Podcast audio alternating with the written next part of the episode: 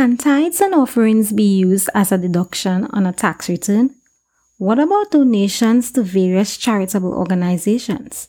Today we'll look into deeds of covenant and how you can register one in order to claim them as tax deductions on your tax return.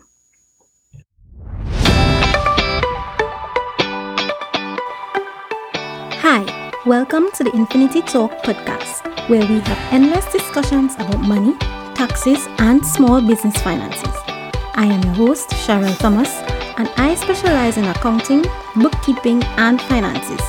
Every week, my goal is to provide you with financial insights, useful tips, and resources that individuals and businesses like yourself can use to manage your finances and grow your business.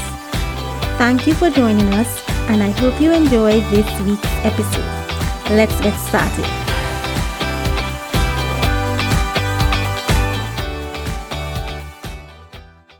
Hi, guys, and welcome back to another episode. We'll get straight into our discussion on deeds of covenant.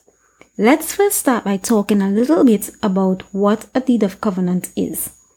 A deed of covenant is a legal agreement between three important parties a donor, which is yourself or the contributor, the person contributing the funds, a donee, which is the organization or church you're contributing to, and the third party would be the Ministry of Finance, which usually acts as the Board of Inland Revenue. So it's an agreement that basically says that you agree to contribute a certain amount of money to an organization or charity of your choice for a specific period of time. Deed of covenants can be made in favor of a sporting body or organization, an ecclesiastical, charitable, or educational institution, and the Children's Life Fund. An ecclesiastical organization is simply a church or religious body. A deed of covenant must be registered before you can claim it as a tax deduction. So I'll walk you through some of the things that you need to do in order to get this done. First thing you need to do is verify that the church or charitable organization that you are willing to donate to is a registered charitable organization with the Board of Inland Revenue.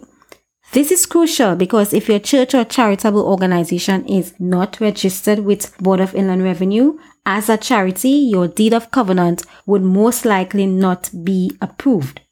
The second thing you need to do is fill out three copies of your deed of covenant. You can get a copy or a blank form of the deed of covenant online or at any inland revenue office.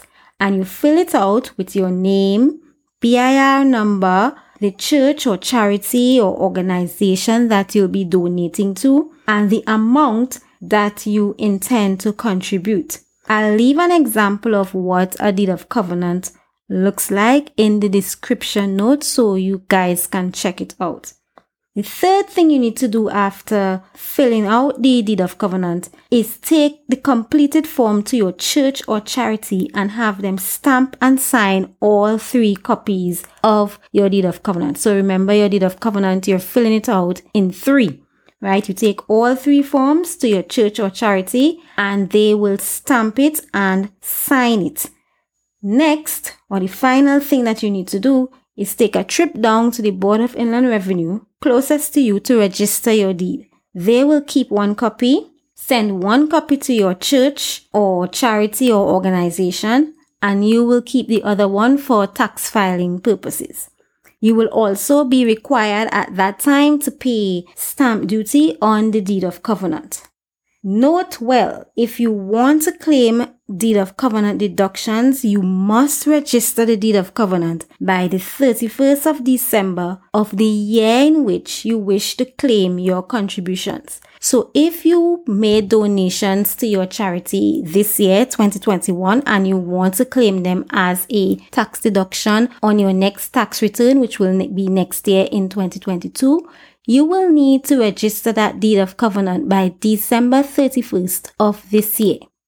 Let's talk now about claiming these deed of covenants as a tax deduction. So you've gone to the Board of Inland Revenue, your deed of covenant has been approved, and now you're ready to claim them as a deduction on your tax return. How does that process work? What does that process look like? The first thing you would need to do is get a statement from your church or your charitable organization verifying the amount of contributions that you paid during the year. Ensure that it is stamped and signed. Next, you're going to get the copy of your deed of covenant that has been previously registered. So remember that you filled out the deed of covenant in three and the Board of Inland Revenue kept one. They sent one to your church and you have another one. You have the last copy. So the last copy you will use to file your taxes. So you'll scan these two important documents and have them ready to upload onto your eTax platform. When filing with eTax, ensure that the information in your statement provided by your church and the deed of covenant is correct.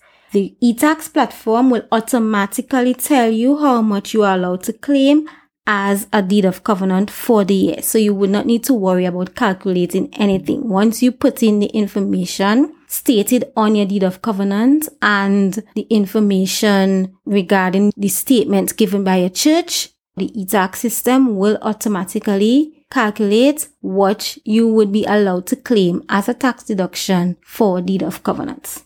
The final thing I want to talk about is some important things that you should bear in mind with deed of covenants.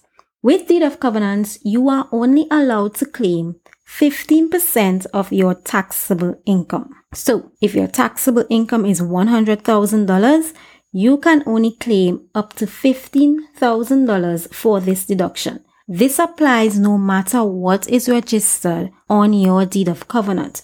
You also cannot claim more than your deed of covenant. So think carefully when registering your deed of covenant or when you're filling out that deed of covenant form about the amount you want to commit to on your deed of covenant. You can contribute any amount in donations to your church or charity, but for tax purposes, remember you are going to be limited by the amount stated in your deed of covenant. If you contributed $20,000 in tithes or donations for the year and you have a registered deed of covenant for $10,000, you will only be able to contribute $10,000 maximum, regardless of whether or not you contributed $20,000 in tithes. So to recap, yes, your tithes and donations to your church or charitable organizations can be used as deed of covenant tax deductions once your church is registered with the Board of Inland Revenue as a charitable organization. So you remember that not all churches are registered with Board of Inland Revenue as a charitable organization. So it will be important for you to check with your local church or charity before you decide to register a deed of covenant just to ensure that they are registered. Please also remember that you are limited by the amount agreed upon in your deed of covenant and also 15% of your taxable income. Thank you guys for listening today. And before you go, stay tuned for today's Infinity Gems. Today's Infinity Gem comes from a concern that most people have regarding deed of covenants and that is whether or not deed of covenants are a refund on your tithes and donations to your church. And I couldn't end the podcast without clarifying this. Persons often express to me how uncomfortable they feel claiming this as a deduction because it makes them feel as if they're requesting a refund on their tithes or donations to their churches. So I just want to clarify for some who are in doubt that the deed of covenant is not a refund on your tithe or offering or donation, as you do not get back any part of your tithe or offering. Your tithe or offering is actually lodged with your church. Your tithe and your donations to your church are in your church's bank account. Instead, what a deed of covenant is, is a tax deduction that the government gives to citizens who contribute to funding churches or charities. The government is in essence rewarding you for donating and supporting churches and charities. When you use a deed of covenant, you get a refund on your taxes, not on your tithe. So the next time you feel guilty about claiming your tithes or your offerings or your donations as a tax deduction, remember that the government is simply rewarding you for doing something good, committing a good deed. Think about it like that. That's it for today, guys. Until next time.